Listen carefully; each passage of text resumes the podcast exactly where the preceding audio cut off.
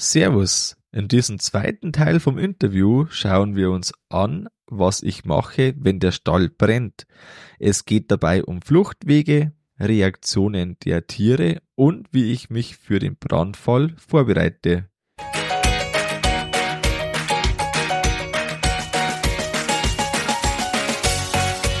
Herzlich willkommen beim Kuhstall Bau und Umbau Podcast.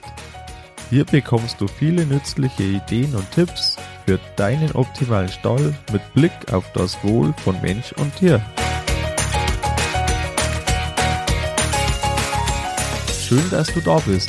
Ich bin Gusti Spötzl und ich unterstütze Milchkuhhalter, die richtigen Entscheidungen für ihren Stallbau oder Umbau zu treffen und eine für sich optimale Lösung zu finden, ohne jemals schon einen Stall geplant und gebaut haben zu müssen. Hallo in der heutigen Folge. Im ersten Teil vom Interview ging es um die häufigsten Brandursachen von Stallgebäuden, die Häufigkeit von Bränden und der Wahrnehmung, die Geschwindigkeit der Brandausbreitung und die Feuerwehrzufahrt. Das war die Folge 106, wenn du das nochmal anhören möchtest. Im zweiten, heutigen Teil vom Interview, da geht's um Fluchtwege für die Kühe und Hindernisse, was man im Ernstfall mit nicht weiter gewohnten Tieren macht und wie ich mich für den Brandfall vorbereite. Es gibt ab und zu einfach Themen, mit denen man sich nicht gern beschäftigt und so ein Thema vom Brand, das gehört da auf jeden Fall dazu. Da gehört aber auch sowas dazu wie beispielsweise eine Vorsorgevollmacht, eine Patientenverfügung oder das Testament für sich selber. Das denkt man immer, das kommt ja eh nicht oder zumindest hofft man das, dass das nicht kommt und bei den meisten kommt es auch Gott sei Dank wirklich nicht. Aber im Ernstfall, wenn es darauf ankommt, dann braucht man genau sowas und dann ist es gut, wenn man sich die Zeit einfach vorher damit beschäftigt hat, einmal das ab gesegnet hat und erledigt hat und dann weiß man, okay, wenn es wirklich mal so kommt, dann hat man's. Und wenn man es nicht hat, dann bemerkt es auch keiner. Und das ist auch, glaube ich, der Grund, dass das viele doch anscheinend nicht haben. Zumindest hat sich das immer wieder schon in Gesprächen äh, so bestätigt.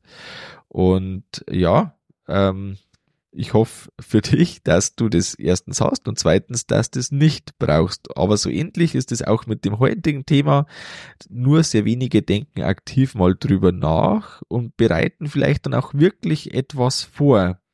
Aber wenn es soweit ist, dann ist man froh, dass man sich vorbereitet hat, weil es ja mit einfachen Mitteln teilweise möglich ist. Und da kommen wir jetzt im Interview drauf. Und wenn man jetzt an die Fluchtwege denkt, die äh, bereitgestellt werden sollen. Da ist es ja, also, oder auf was achtet man da ganz allgemein? Also, wie man jetzt also Wege für die Kühe anrichtet oder da, da, genau, also was gibt's einfach zu dem mhm. Thema, vielleicht was man auf jeden Fall bedenken sollte? Jawohl, also Thema Rettungsöffnung für Kühe. Generell muss man vorweg vielleicht mal sagen, dass wir bei Milchvieh tatsächlich ganz gute Ausgangsbedingungen haben, was die Tierrettung angeht, vor allem im Vergleich zu anderen Tiernutzungsarten. Aber beim klassischen Laufhof haben wir ja schon mal den Vorteil, dass die Herde wenig unterteilt ist. Wir haben eine große laktierende Herde, vielleicht eine früh- und spätlaktierende Gruppe, trockenstehende Kalbinnen. Okay. Aber so die große Herde ist relativ wenig unterteilt, ähm, vergleichsweise geringe Tierdichte und die Tiere sind vor allem gewöhnt an das Treiben, an den Umgang mit den Menschen, vor allem auch betriebsfremden äh, Personen. Tierarzt, Clownpfleger, Förderungsberater, Stallbauberater, wie auch immer, da sind ja ständig Leute unterwegs. Also das sind schon mal große Vorteile.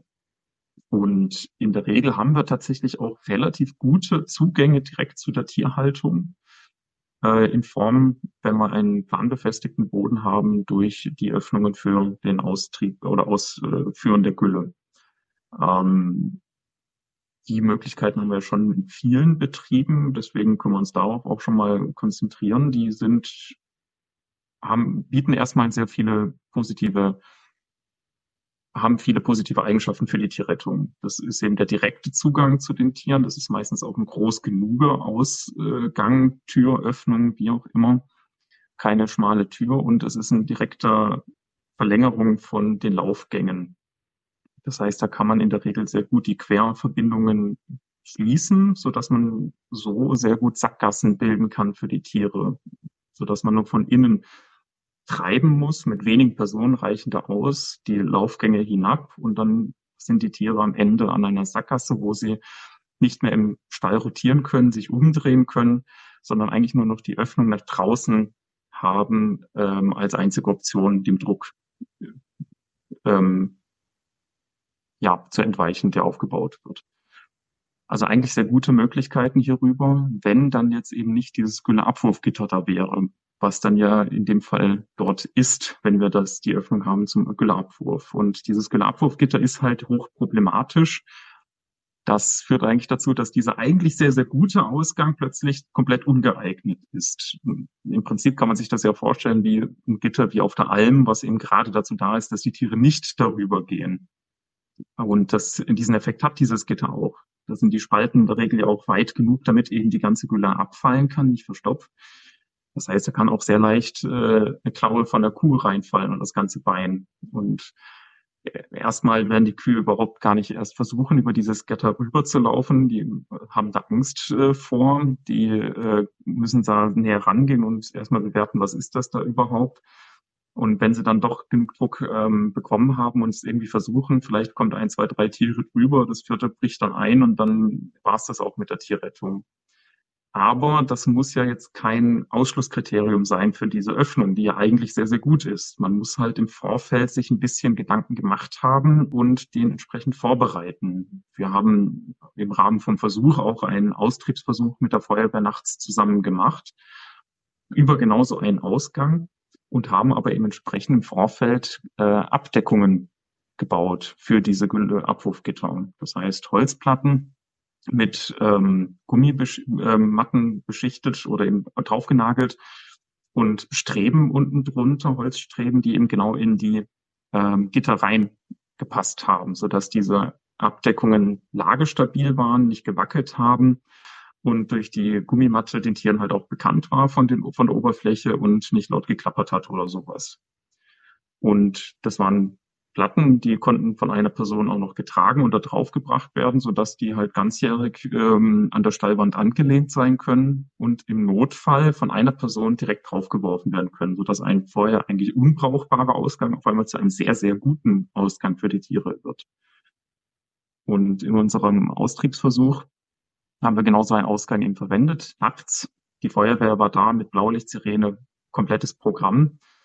Und eine dieser Gruppen, wir hatten mehrere Versuchsgruppen, war komplett ungewohnt an diesen Austrieb. Die sind dann noch nie rausgegangen, ähm, kannten das gar nicht, ganzjährige Stallhaltung und die konnten wir da sehr gut raustreiben durch diese Anpassung an die Öffnung. Das sind praktisch das einfach, ja. Das sind mhm. praktisch einfache Mittel. Wenn man jetzt äh, das hört, dann ist man praktisch verpflichtet dazu, dass man das auch wirklich dann umsetzt, weil sowas im Endeffekt in einer Stunde wahrscheinlich schon vorbereitet ist. Sagen wir mal, machen wir es großzügig, in einem halben Tag ist man darauf vorbereitet, dass der Stall mit solchen Öffnungen, Schieberabwürfen, dass da einfach dann äh, das schon mal beseitigt ist, das Thema. Und man weiß ja auch vorher nicht im Ernstfall, auf welcher Seite vom Stall äh, es zu brennen beginnt. Das heißt, es kann also es ist nicht, es nicht, es kann, es muss zwingend eigentlich äh, beidseitig dafür vorgesehen sein, wenn man jetzt eben so einen, einen Gang hat, äh, so einen Schieberlaufgang, der von beiden Öffnungen äh, oder an beiden kurzen Seiten, quasi an beiden Giebelseiten zu öffnen ist, dass man da wirklich auf beiden Seiten rauskommt. Der Abwurf ist dann nur auf einer Seite, aber dass dann auch das äh, erledigt ist, das Thema, dass man da schon mal das schafft. Also das, glaube ich, kann man wirklich schaffen. Hm, Und äh, ein Gedanke, der mir noch zugetragen wurde, ähm, da war es jetzt wieder speziell äh, der Brand in Baden-Württemberg, dass ein, eine betriebsfremde Person äh, ziemlich lange gebraucht hat, um überhaupt das Gitter zu öffnen. Also äh, da, da ist, ich meine, in dem Moment kommt es immer als Ewigkeit vor, sobald man da nicht nur irgendwie klack und äh, aufgeht die Sache. Aber wie, äh, wie schaut's da aus? Äh, oder gibt's da, also meine Empfehlung wäre jetzt einfach, dass man wirklich mal überlegt, wie einfach geht es, dass man so ein Gitter öffnet. Wie, wie ist da dein Gedankengang dazu? Kann ich absolut aber auch nachvollziehen. Als Tierarzt bin ich ja in sehr vielen unterschiedlichen Betrieben und ich habe das Gefühl, jeder Betrieb hat ein anderes Öffnungsmechanismus für seine Gatter. Und manchmal stehe ich da auch vor und komme mir ein bisschen blöd vor, bis ich dann herausgefunden habe, wie dieses spezielle Tor jetzt schon wieder funktioniert. Ähm, aber eine gute Lösung, weiß ich nicht, ob es das gibt. Äh, die Feuerwehren so ein bisschen auch darauf sensibilisieren, was es alles für mögliche Öffnungsmechanismen gibt. Das allein schon mal ist, denke ich, sehr sinnvoll. Ähm, aber darüber hinaus natürlich das Sauberhalten der Öffnungen. Teilweise, wenn es halt Öffnungen sind, die man sonst nie benutzt, ist das halt ganz schnell auch sehr verdreckt und dann muss man wirklich Kraft aufwenden, um das da rauszubekommen. Und gerade wenn es äh, im Brandfall vielleicht das Metall sich sogar schon ein bisschen verzieht, wird es noch schwieriger. Ähm, aber ja, das Sauberhalten ist, denke ich, ganz, ganz sinnvoll und, und wichtig. Und was sinnvoll ist, dass die Öffnungen nach außen aufgehen. Das hat man ja auch nicht immer gerade im Brandfall, wenn die Tiere sich vielleicht schon da in die Ecke gedrängt haben, vor dem Feuer sich entfernt haben, ähm, dann noch irgendwie die Tiere wieder in Richtung Feuer treiben zu müssen, um dieses Gatter aufzubekommen, das ist halt unnötig und ähm, kann man vermeiden, wenn man das eben im Vorfeld schon bedenkt und äh, darauf achtet, dass diese Schwunggatter von solchen Öffnungen nach außen aufgehen. Das ist eigentlich auch eine ganz simple Anmerkung da auch. Und was du gesagt hast, zwecks äh, beidseitige auf beiden Seiten vom Steinöffnung, ist, denke ich, auch sehr wichtig, ähm, dass man sich eben nicht nur auf einen Ausgang konzentriert und einfach hofft dann, dass es an dieser Stelle kein Brand äh, stattfinden wird. Daran muss man halt auch irgendwo immer denken. Also wenn es dann da brennt, wo man eigentlich den schönen Ausgang hat, ja, dann hat man halt auf einmal wieder gar keinen Ausgang. Und so ein Beispiel hatten wir eben auch schon dass es einen sehr schönen Auslauf gab, auch mit großem Schwunggapfer, also ganz wunderbar. Die Tiere kannten den Weg auch, also idealer Austrieb. Aber genau da hat eben der, Stadt, äh, der Brand stattgefunden. Das Feuer ist übergeschlagen von einer angegrenzten Strohhaltung, äh, Strohlagerung. Und genau da hat es eben dann gebrannt und die Tiere haben sich zurückgezogen, sind was sie immer machen in so einem Brandfall. Sie ziehen sich dahin zurück, wo sie sich auskennen, wo sie sich sicher fühlen, wo es ihr Leben lang gut ging, im Stall eben und kommen gar nicht auf den Gedanken Selbstrettung, irgendwo mal ins Fremde nach draußen laufen. Also das ist ein ganz, ganz großer Unterschied vom Verhalten zwischen uns, dem Menschen und dem Tier. Wenn hier die Sirene läutet und Warnsignal und Feuer, ja, wir stehen auf und wir verlassen das Gebäude. Ganz simpel. Selbstrettung. Ähm, aber das funktioniert bei den Tieren eben nicht. Die reagieren da genau andersrum. Die haben nicht den Antrieb, ich muss jetzt hier dieses Gebäude verlassen, was das Einzige ist, was ich kenne, sondern sie ziehen sich eben zurück in die Bucht, äh, dahin, wo sie sich sicher fühlen. Und dann kann es eben auch sein, dass man das Tor geöffnet hat. Die Tiere hätten eigentlich einen freien Weg nach draußen, aber sie stehen entweder am Ausgang und gucken nur blöd oder sie drehen halt direkt um und laufen wieder zurück und nehmen diesen Ausgang gar nicht an. Erst sehr, sehr spät, wenn es gar nicht mehr anders geht, nutzen sie dann diesen Ausgang und wagen es sozusagen ins Fremde, ins Unbekannte nach draußen zu laufen. Ein Verhalten, was sich natürlich nochmal deutlich verfärbt, wenn draußen Halligalli ist, Stress, viele Leute, fremde Personen äh, die sich eben vielleicht auch mit den Tieren nicht auskennen und irgendwie versuchen von vorne die Tiere dazu zu bewegen, in ihre Richtung zu laufen, was natürlich überhaupt nicht funktioniert.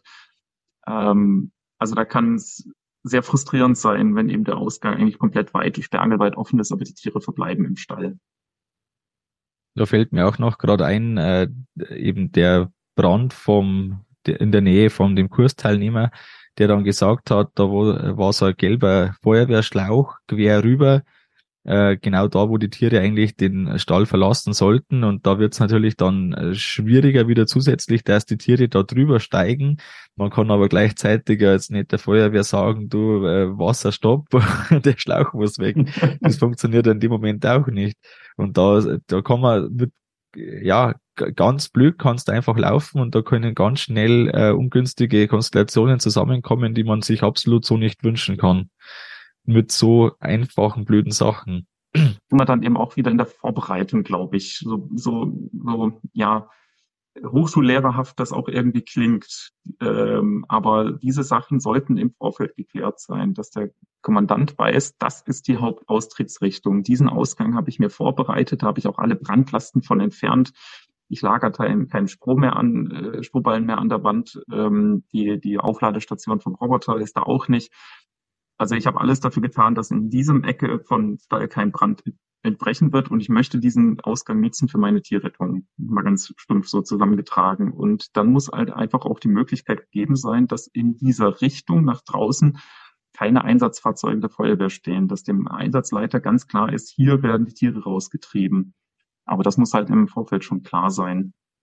Das heißt, da wäre es ein Gedanke, dass man zumindest schon mal äh, eine Übung vorschlägt der örtlichen Feuerwehr, dass sie am Stall oder äh, ja im Endeffekt am Stall dann eine Übung mal stattfindet, wenn man mag, vielleicht sogar mit Tierrettung, wobei das wahrscheinlich eher unangenehm ist, aber zumindest einfach mal den Brandaufbau, das wäre schon eine große Hilfe. Und dann äh, das andere angesprochen mit Tierrettung, wie es theoretisch laufen würde oder könnte.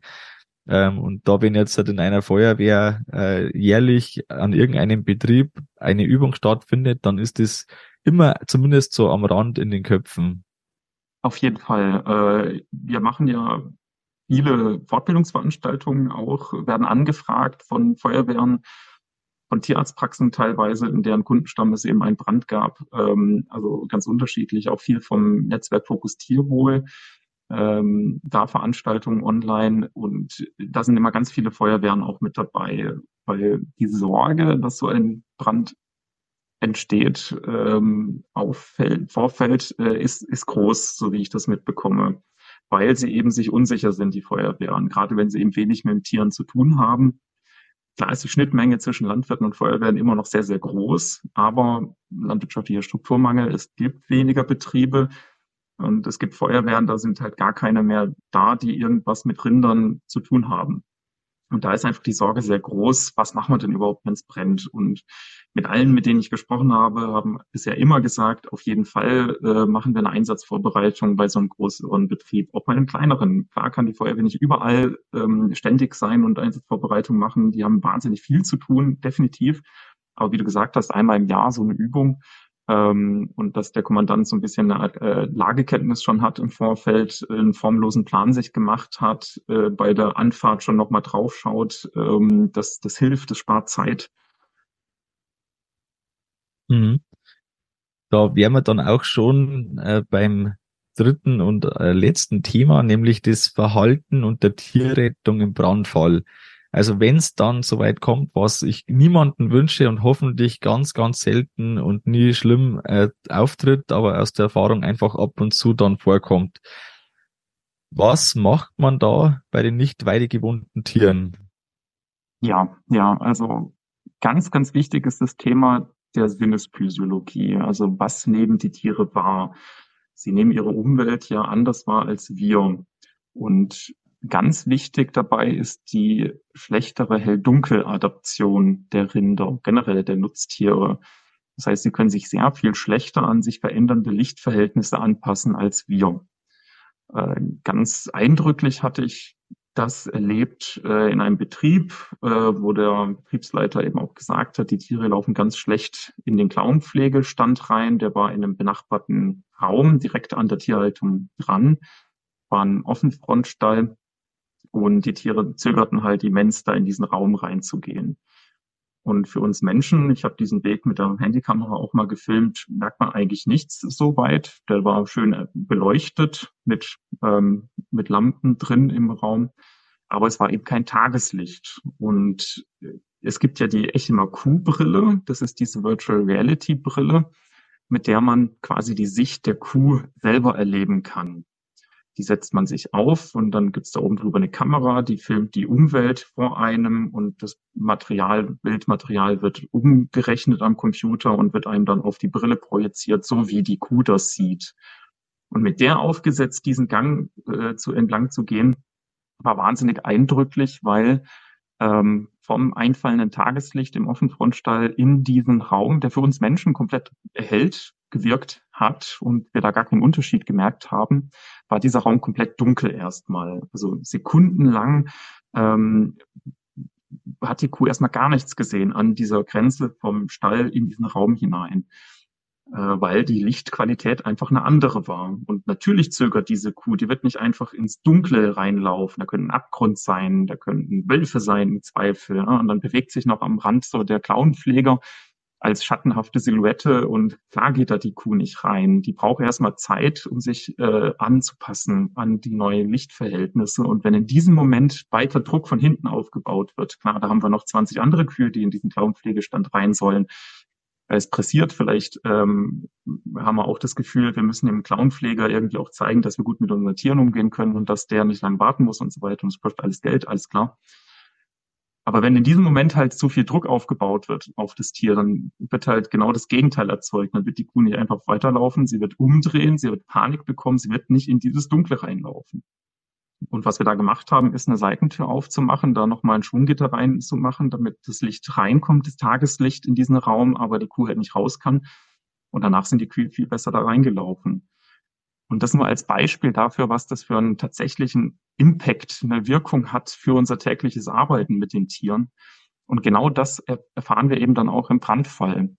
Wenn die Kuh nachts, die meisten schlimmen Brandverläufe sind eben nachts, weil es da später entdeckt wird, das Feuer, nachts rausgetrieben werden soll und draußen sind Feuerwehrscheinwerfer, da ist Blaulicht. Ähm, das Erste, was die Feuerwehr doch auch irgendwo immer macht, ist das Brandobjekt auszuleuchten für die eigene Einsatzsicherheit, für die Übersicht, ganz klar. Aber wenn dann Feuerwehrstrahler direkt auf das Gebäude gestrahlt wird, dann sieht die Kuh erstmal gar nichts. Dann ist die geblendet. Also einerseits vom Hellen ins Dunkle reinlaufen ist für die Kuh schlecht, da muss sie sich anpassen, aber auch vom Dunklen ins über Helle reinlaufen ist genauso schlecht, weil da sieht sie einfach erstmal nur weiß, Helligkeit, gar nichts. Und wenn das ein Ausgang ist, den sie noch nie verwendet hat, dann wird sie da nicht rauslaufen. Wir, die dahinter stehen und die Kuh antreiben, gucken da raus und denken uns, blöde Kuh, lauf doch raus, da ist vor dir freie Fläche, Weide, da stresst dich niemand, äh, da ist kein Feuer, nix. Aber das sieht die Kuh einfach nicht. Die Kuh guckt da raus und sieht nur Helligkeit. Da könnte ein Abgrund wiederum sein, da könnte alles Mögliche sein. Die Kuh wird umdrehen und dahin zurückgehen, wo sie sich auskennt und was sie vor allem sieht. Weswegen als Adaption daraufhin für die Einsatztaktik es echt sehr sinnvoll, sehr wichtig ist, nicht nur das Gebäude auszuleuchten, das Brandobjekt, und vor allem dieses so auszuleuchten, dass die Kühe nicht direkt angestrahlt werden, also die Rettungsöffnung nicht direkt geblendet wird, sondern vor allem auch die Austriebsfläche mit auszuleuchten. Also wenn da direkt irgendwo eine Fläche ist. Und das kann wiederum komplett individuell sein. Das ist manch, das ist oft schwierig. Aber es können auch einfach ein leeres Fahrsilo sein, wo man die Tiere reintreibt. Oder eben eine freie Fläche außerhalb irgendwo, ein Fußballplatz, was weiß ich. Also das kann alles Mögliche sein. Manchmal gibt es sowas auch ganz schwierig um den Betrieb herum, wenn es eine Innerortslage ist zum Beispiel. Klar, also es wird nicht immer möglich sein, eine schöne freie Fläche vor sich zu haben, ganz klar. Aber wenn es sowas gibt oder wenn man einfach einen klaren Weg den Tieren vorgeben möchte, wo sie bitte langlaufen sollen, dann muss dieser Weg, diese Fläche beleuchtet sein. Und zwar eben nicht die Tiere anstrahlend, sondern quer zu der Laufrichtung der Tiere oder auch von Sichtpunkt der Tiere aus beleuchtet sein, damit sie das überhaupt erstmal wahrnehmen können, damit die überhaupt sehen, ah, da vorne ist eine freie Fläche, da fresst mich gerade keiner, da laufe ich jetzt erstmal hin. Und die Tiere verbleiben auch viel besser auf so einem beleuchteten Gebiet. Bei unserem Austriebsversuch mit der Feuerwehr war ja in der Nacht, da hatten wir eine freie Fläche vorne dem Stall und das war eine recht breite Fläche und die Tiere sind überwiegend in dem ausgeleuchteten Gebiet dieser freien Fläche geblieben die sind gar nicht ins Dunkle hineingelaufen. Und das hilft natürlich auch erstmal, die Tiere draußen zu verwahren. Wenn der gleiche Effekt dann eben wieder eintritt, dass die Kühe da bleiben, wo sie was sehen, wo sie was wahrnehmen können und gar keinen Ansatz haben, gar keinen Antrieb haben, einfach mal in den dunklen Wald hineinzulaufen, weil den nehmen sie gar nicht wahr, den sehen sie nicht ähm, aufgrund der schlechten äh, Hell-Dunkel-Adaption. Und das hat wirklich sehr viel dazu beigetragen und in unserem Versuch war das wirklich sehr, sehr erfolgreich. Da hatten wir 38 Sekunden ab dem Moment, wo die erste Kuh den Stall verlässt, bis zur letzten. Das waren 23 Kühe, die wir da pro Gruppe ähm, rausgetrieben haben. Also in unter einer Minute konnten wir da diese komplett nicht gewöhnte Gruppe, die es hat diesen Austrieb noch nie benutzt, über diesen Gülle-Abwurfgitter hinweg in, auf die dann erleuchtete Fläche. Aber das haben die wirklich sehr gut angenommen. Und manchmal hört man so Sachen wie, ja, die Kühe müssen einfach raus und was dann mit ihnen passiert, können wir eh nicht beeinflussen, die machen, was sie wollen. Kann ich nicht so zustimmen, weil klar können wir die Kuh nicht zwingen, irgendwo hinzulaufen und ähm, wir können auch nicht in Kürze irgendwelche Wände hinstellen, sodass die 750 Kilo Kuh da nicht durchkommt. Aber wir können ihr ein Angebot machen. Und Kühe nehmen den Weg des geringsten Widerstands. Wenn die Kuh rausläuft und als Fluchttier eine gute Möglichkeit sieht, zu fliehen, dann wird sie das auch annehmen. Aber diese Möglichkeit müssen wir erst schaffen. Durch Sicht, durch Beleuchtung und vor allem dadurch den Weg frei zu lassen. Dass eben da keiner aufgeregter Passant, wie auch immer, der helfen, helfen möchte und von vorne auf die Tiere zuläuft, am besten mit wedelnden Armen oder wie auch immer. So eine Person kann halt die Arbeit von 10, 20 Leuten komplett zunichte machen. Der Austriebsweg muss zwingend frei bleiben. Er muss einsehbar sein für die Kühe. Er muss beleuchtet sein für die Kühe. Sie dürfen nicht geblendet sein.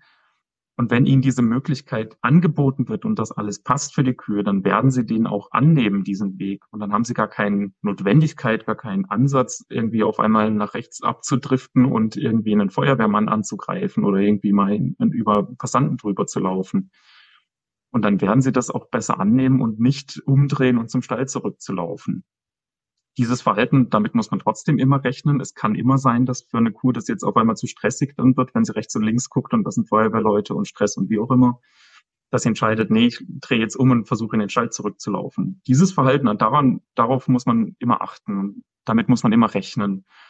Und der Austrieb ist dann wirklich erst dann vorbei, wenn die Kühe sicher irgendwo anders verwahrt sind und eben keine Möglichkeit mehr haben, zurückzulaufen.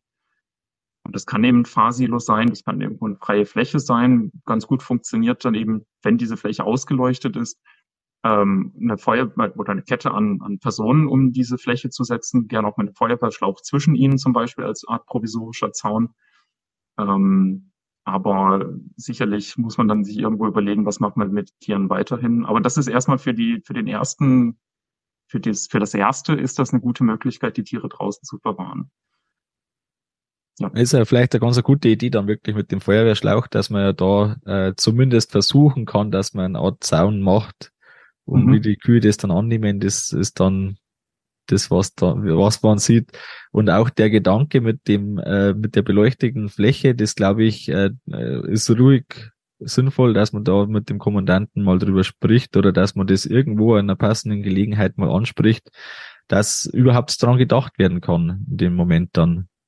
Ja, die Erfahrung haben wir halt immer wieder auch gespiegelt bekommen, wenn wir gefragt haben, wie lief der Brand bei euch, ähm, dass die Tiere vielleicht zum Eingang gelaufen sind, aber dann nicht rausgelaufen sind, nicht raus wollten oder eben, wenn sie draußen waren, auch wieder umgedreht sind. Und da gibt es schon Gründe dafür, warum die Tiere das machen. Damit muss man eben um, ja, sage ich jetzt mal es bleibt immer schwierig, definitiv. Ich sage jetzt nicht, dass ich hier die Lösung für alle Brände hätte, aber das sind Möglichkeiten, mit denen man da jedenfalls so ein bisschen dem entgegnen kann. Was man auch mit bedenken muss, dass ja das Gebäude entweder dann schon stromlos ist in dem Moment, wo der Austrieb beginnt, oder auf jeden Fall stromlos gemacht wird, um einfach da mögliche Folgeschäden zu verhindern, beziehungsweise äh, zusätzliche Brandzündungen äh, zu verhindern, die durch Stromschläge entstehen könnten, wenn da schon mal eine Leitung angeschmort ist. Also da ist ja dann äh, das Licht auch sehr rar. Dann begrenzt man sich auf Taschenlampen, es ist alles ungleichmäßig ausgeleuchtet, also genau das, was die Kuh eigentlich auch nicht haben möchte. Ganz richtig, sehr guter Punkt, auf jeden Fall. Auch im Hinblick zum Beispiel auf elektrisch sich öffnende ähm, äh, Tore, ähm, auf die man sich dann halt im Brand vielleicht auch nicht verlassen kann. Ein guter Hinweis noch, äh, genau, weil da ist ja oft so, dass es dann irgendwie eine Handkurbel gibt und das geht zwar theoretisch zum Öffnen, aber in dem Brandmoment wird es dann spannend. Ja, absolut. Wie, also genau das Thema, wie sich die Rinder verhalten, ist, glaube ich, schon ziemlich gut angesprochen worden. Ähm, Gibt es langsam in Richtung Abschluss noch einen äh, Punkt, den man äh, hinsichtlich Verhalten im Brandfall noch ansprechen sollte. Mir fällt jetzt spontan äh, so jetzt nichts mehr ein, wo ich sage, das hätten wir jetzt noch zu wenig beachtet. Vielleicht noch eine Randbemerkung. Also in unserem Versuch auch haben wir uns halt mit Milchvieh beschäftigt. Und ich habe ja schon angesprochen, da hat man die besten Rettungsmöglichkeiten. Und ich würde wirklich sagen, mit Vorbereitung, einfach dadurch, dass man sich mal hinsetzt und überlegt, was würde ich denn jetzt machen? Im Ernstfall, im Brandfall, wen rufe ich an? Auch ganz wichtig, das haben wir, glaube ich, noch nicht genannt, dieses Notfallbündnis aus Landwirten. Weil auf die Feuerwehr muss man sich nicht zwingend verlassen, wenn es um die Tierrettung geht. Die haben genug zu tun mit Brandbekämpfung, mit Verhinderung der Brandausbreitung und haben halt teilweise auch nicht die Expertise, ähm, die Erfahrung im Umgang mit den Großtieren. Deswegen es halt so essentiell notwendig ist, parat zu haben, wen habe ich denn im Umfeld noch, wen kann ich dazu rufen, der mir dabei hilft. Und wenn man so Berichte liest, Agrar heute, Top Agrar, wie auch immer, über Brandfälle, da kommt auch immer ganz klar raus, dass die Landwirte zusammenhalten und sich unterstützen und dann auch äh, brandverletzte Tiere oder generell ausgetriebene Tiere auch bei sich erstmal aufnehmen, beim dann der Versorgung der Tiere im Nachhinein unterstützen und so. Und das ist zwingend notwendig, ganz klar. Aber wenn man sich einfach im Vorfeld schon mal die Gedanken gemacht hat, was mache ich denn, dann hat man da bei Milchvieh wirklich gute Chancen.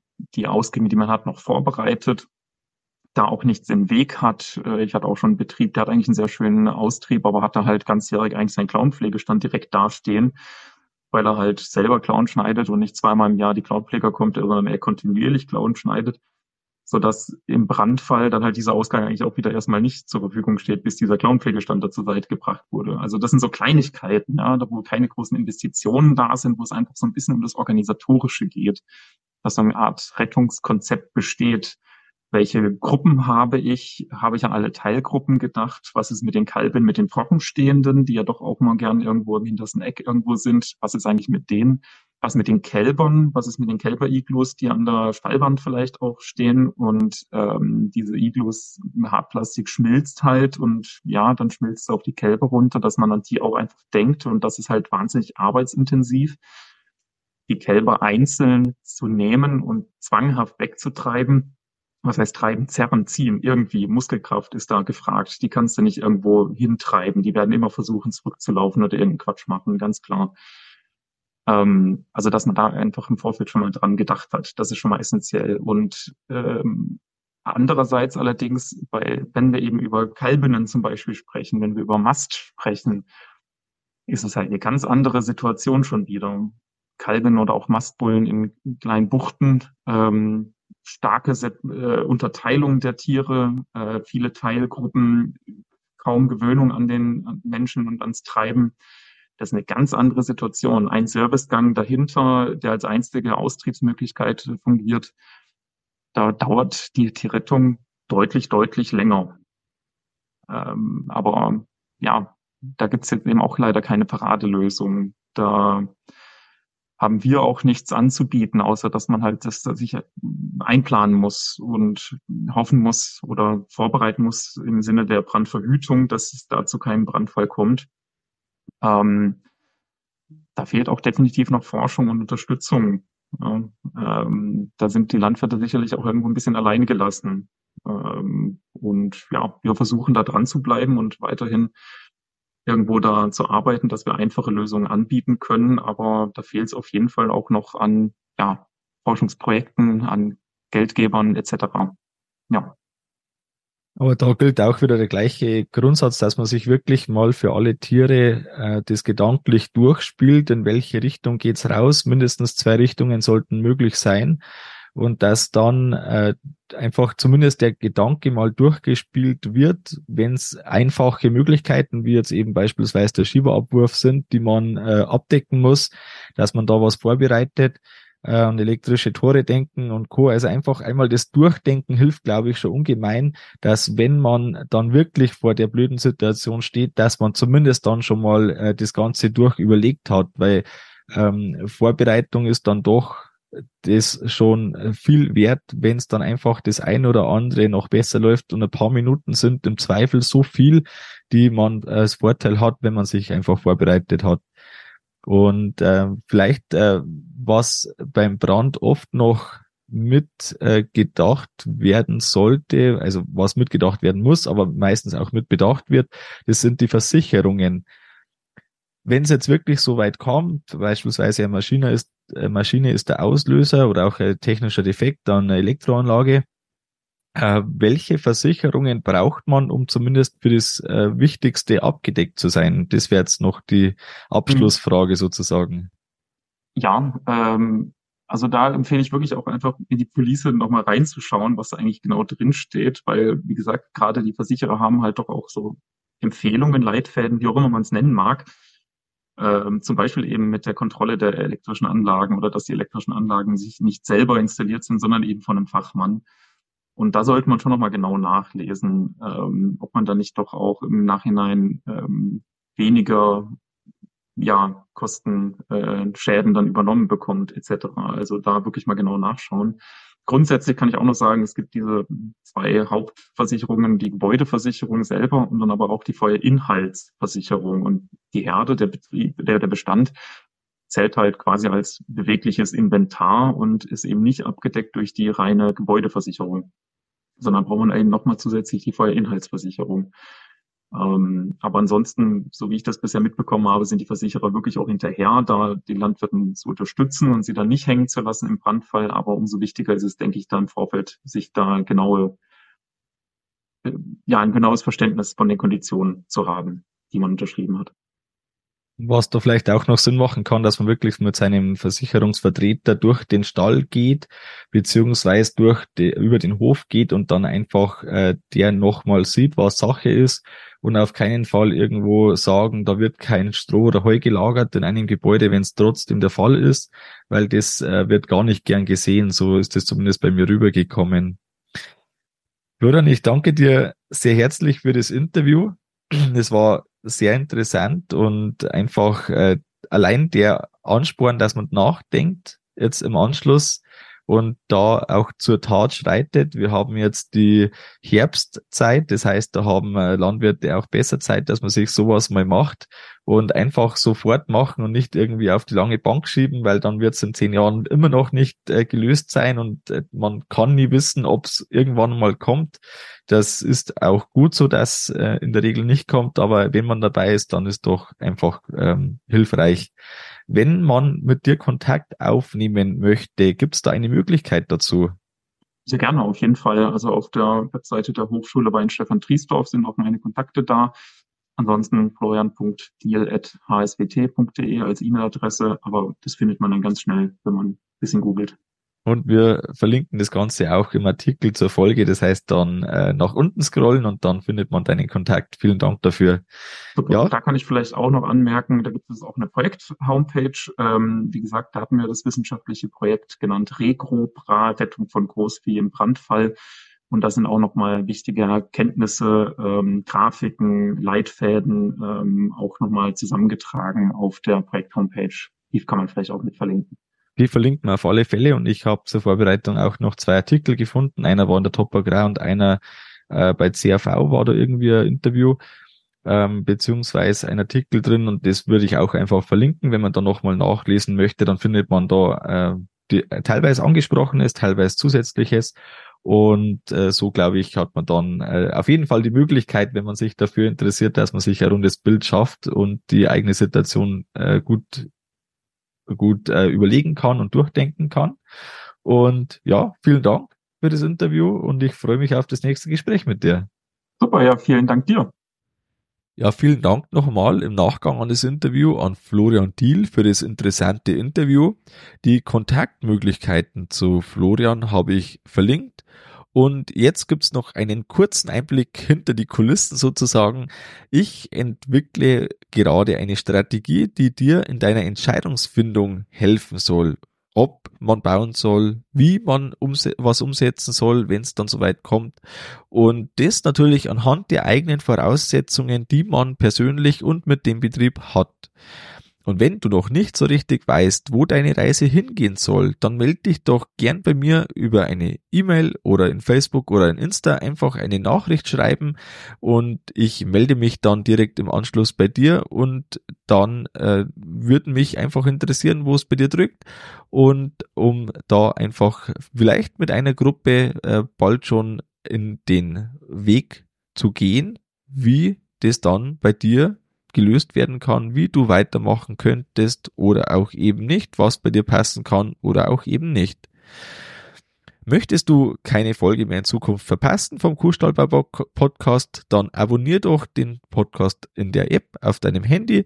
Da wird dann die Folge automatisch im WLAN runtergeladen und wenn du beispielsweise auf dem Schlepper sitzt, kannst du das ganz nebenbei angenehm anhören Vielleicht ist dein Radio auch mit Bluetooth mit deinem Handy verbunden und schon geht das reibungslos, dass du das schön über die Lautsprecher hörst. Das war's mit der Folge vom Kuhstallbau Podcast. Sei auch nächstes Mal wieder dabei. Dein Gusti Spötzl.